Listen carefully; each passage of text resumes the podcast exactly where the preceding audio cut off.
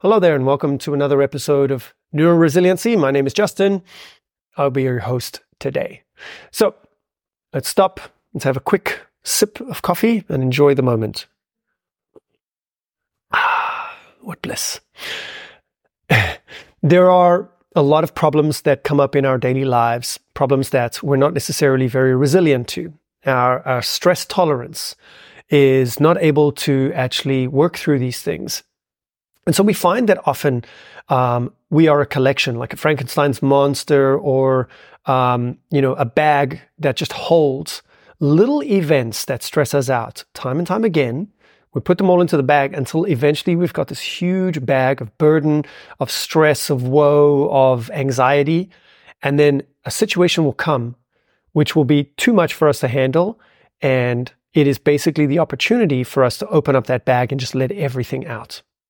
So I'm sure you felt like this as well, where one thing goes wrong, then another thing, then another thing. And then finally, some stranger or maybe a loved one comes up to you and has a slight thing to say that just annoys you.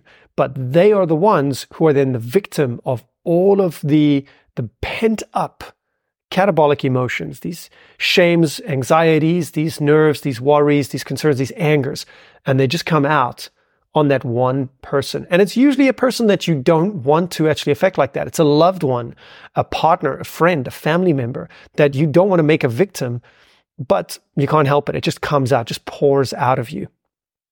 And so this, this episode is a case for you should have a practice to almost detoxify these types of things. You should have a process. Okay. And so what is, what does this look like? What does a process look like? Well, every time you encounter something that's negative, instead of it being stored, we need to be able to work through it.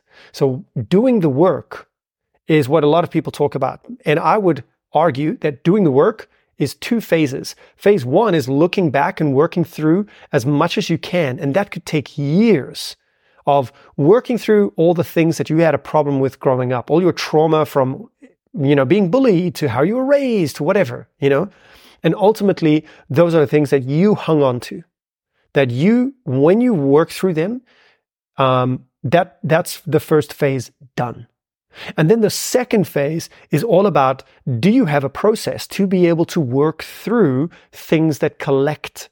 Because we're not going to be this one enlightened being from working through our past because we still have future ordeals to get through, future trauma that's going to define us for life. For example, can you imagine how much trauma you will experience and how much work you would need to do if you lost a limb in an accident? It would completely challenge what you understand to be your definition of who you are. Right? Now imagine that you lose a loved one.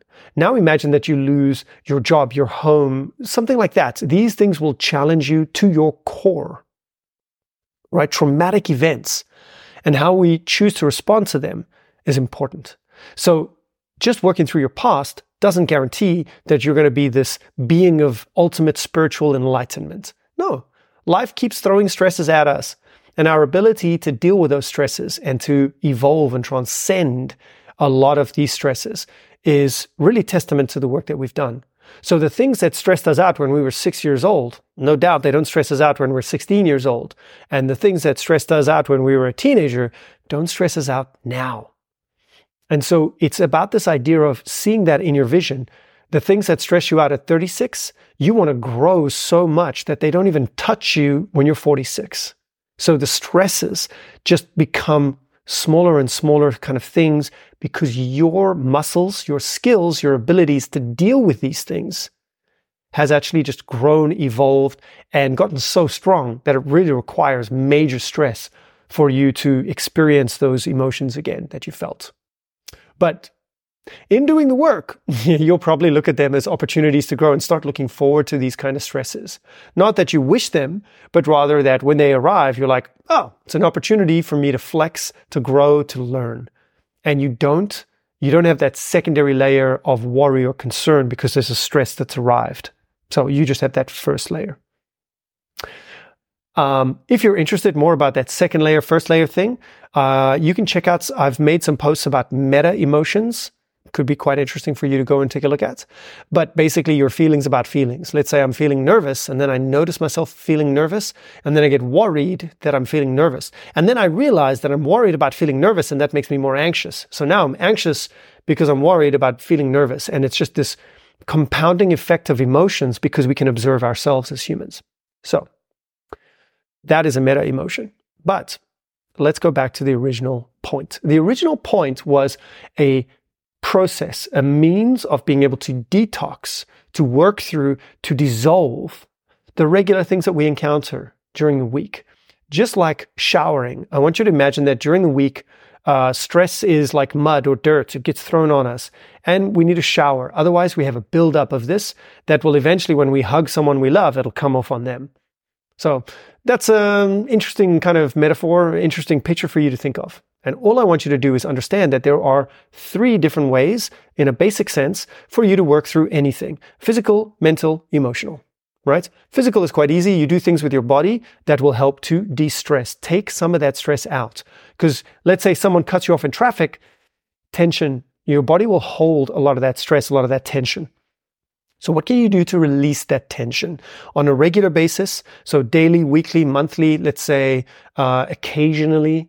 You know, so I know a lot of people will want to go on a holiday to relax. Sure. But we also want to go on holidays to go and explore.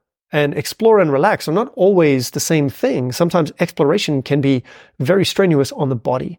So you need to be careful and intentional on how you want to de stress physically. So a nice warm bath, absolutely warm baths will actually cause the muscles to relax, but so can certain forms of stretching, yoga, Pilates, things like that that aren't necessarily going to add to our stress, but help us to lengthen the muscles out, relax in the posture, breathe and allow the muscles to relax.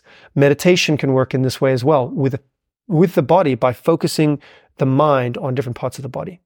So there are a lot of physical ways that we can move through stress. And yes, exercise is one of them. Going to the gym and lifting weights can be one of them because the way that it asks you to lengthen the muscle and then shorten and lengthen and shorten.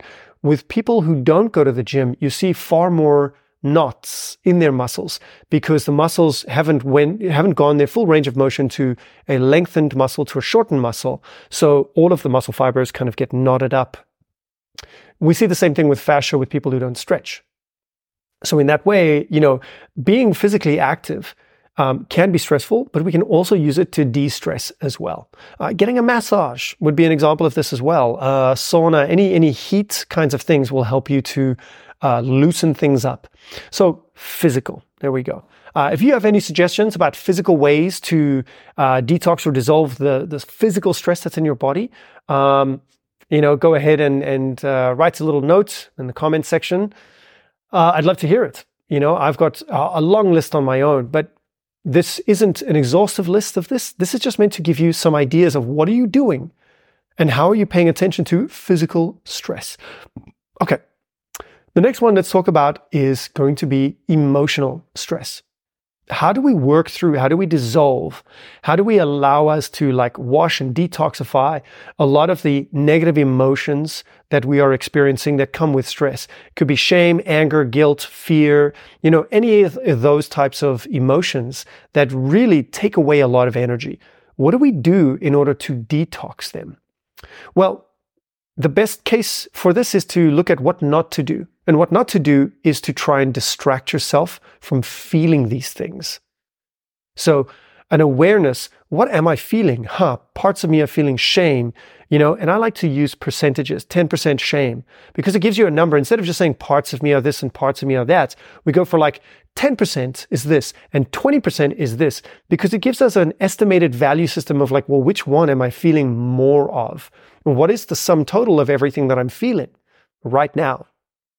And the idea is that, yes, oh, I'm feeling 10% shame, but actually my, my worry, I'm feeling 20% worried about that 10% shame. So the shame is actually generating the worry and all of that. And then the biggest thing with emotional detox is to say, that's okay. No judgment. I'm allowed to feel these feelings. My body is natural and normal for feeling these feelings. And I, no one has to suffer as a result of me feeling these feelings, but I'm not going to push them away. It's okay. And you let and allow these feelings to be. And you sit with them. Because these feelings all come out of childhood survival mechanisms, which just basically need a big hug. You know, they're trying to keep you alive. And you recognizing that these things aren't bad is huge. So, no judgment of good and bad, what I want, what I don't want. These things are currently cool. So, let me give them a big hug. Sit with those emotions so that you can manage. The worst consequence is what if this is true? And so, okay, it's true. That's fine. How do I go from here? So, for example, one of your negative emotions could be the shame of not being helpful or something like that. Or like people looking at you and saying, oh, you're stupid. And be like, okay, if this is my worst fear, let me sit with it. What if I were stupid? What if I am stupid right now and I just didn't know it? Would I be able to still live a happy life? Would I still be able to contribute to people the way that I want to contribute? Would I still be able to do the things that I want to do? Well, yeah, I think so. Because even as stupid as I am, I still have knowledge of how to do this and goals and people who love me and support me. So, you know what? Even if I am stupid, it's okay. It's okay. And, and owning it, owning that emotion of like, yeah, I'm stupid and that's okay. No shame anymore. There's no more fear of that being true anymore. Why? Because we owned it. We allowed it to be. We felt it and we're like, you know, that's all right. So the emotional way of processing, there's a couple of notes, footnotes here, which is owning it, allowing it, not judging it, you know, again, not pushing it away, not trying to, you know, say, I don't want to feel this emotion. We can do this whole thing of like putting it in a box till later. If you're in an emergency, absolutely focus on the emergency and focus on feeling when the appropriate time comes for feeling. But you need to schedule it. Otherwise, It'll build up like a big pimple, and all of a sudden, it's going to pop all over your friends and family. And it's not pretty, just like my metaphor. the third way, the third way. So, physical body and getting everything to relax, right? The emotional body and sitting in those emotions, owning those emotions, and actually feeling no judgment about those emotions, allowing those emotions to be. That's huge, right? So you're really feeling in both the body and in the emotions. And then when it comes to uh, mentally, how do we process things mentally? Well, the biggest way that I can rec- make a recommendation is that mentally you need to understand the system, the mechanism. You need to be able to pull it apart and understand each part so that no part frustrates or surprises you. So that you're able to actually predict when these things might happen again or why they're happening Sure, why they're happening is a little bit less. I'm not, you know, a huge believer of like, oh, this is happening because my mom was was this way when I was young and so it's her fault. Like, no, I don't believe in blaming anyone, right? You interpreted it like this, and that's okay. Because everybody, when they're young, interprets things in stupid ways and creates these types of things. So everybody's got them. And that's okay. That's part of the mechanism. So the mechanism of understanding mentally how to deconstruct something Let's say, for example, someone cut me off in traffic. Why does that upset me? Why does it upset me that someone cut me off in traffic? Well, because they shouldn't be doing that. They should. Right. So we're identifying straight away things that you want to be true versus reality is not so. They shouldn't do that, but people do it. Why do you think they shouldn't do it? Well, because rules makes us a better people. Do they? Does it? You know, if he that person in traffic cut off someone else, would they be as upset as you? Do you know someone who's pretty chill about being cut off in traffic? Why? Why is it going in those ways? What do you need reality to be in order for you to be happy with that? So, usually, with mentally unpacking it, we can create number one, why do I see this as negative? Why do I get so frustrated with this? What does the situation represent about me, about my beliefs? What about my beliefs is being tested here, triggered here? Okay. And then is that belief coming from something that I need to be true because of childhood, about something about myself, self validation? And then the second part of that is then going to be empathy for the other, right? Looking forward to other people and saying, like, maybe that person was in a place where they need this, they need this. How can I be the more responsible person right now? How can I take on more of the responsibility than is necessary. Because ultimately, you being the greater person, the adult in the situation, means that someone is allowed to be the child in the situation. Now, even if the child does something wrong, let's say that person cuts another person off because they're drunk, that doesn't mean you just allow it to be. There are still consequences for that, but that doesn't mean it needs to have a catabolic emotion attached to your action. So you're angry, so you call cops, versus you're concerned for their safety and for others, so you call the cops. Calling the cops hasn't changed, but your emotional state has changed. Why? Because you deserve, number one, fulfillment, happiness, not to be in a place of stress every single day. Why? Because others will benefit from you being better. That's simple. Service to others, right? You being a better, happier, healthier person, doing what you love most, is going to contribute to humankind as a whole.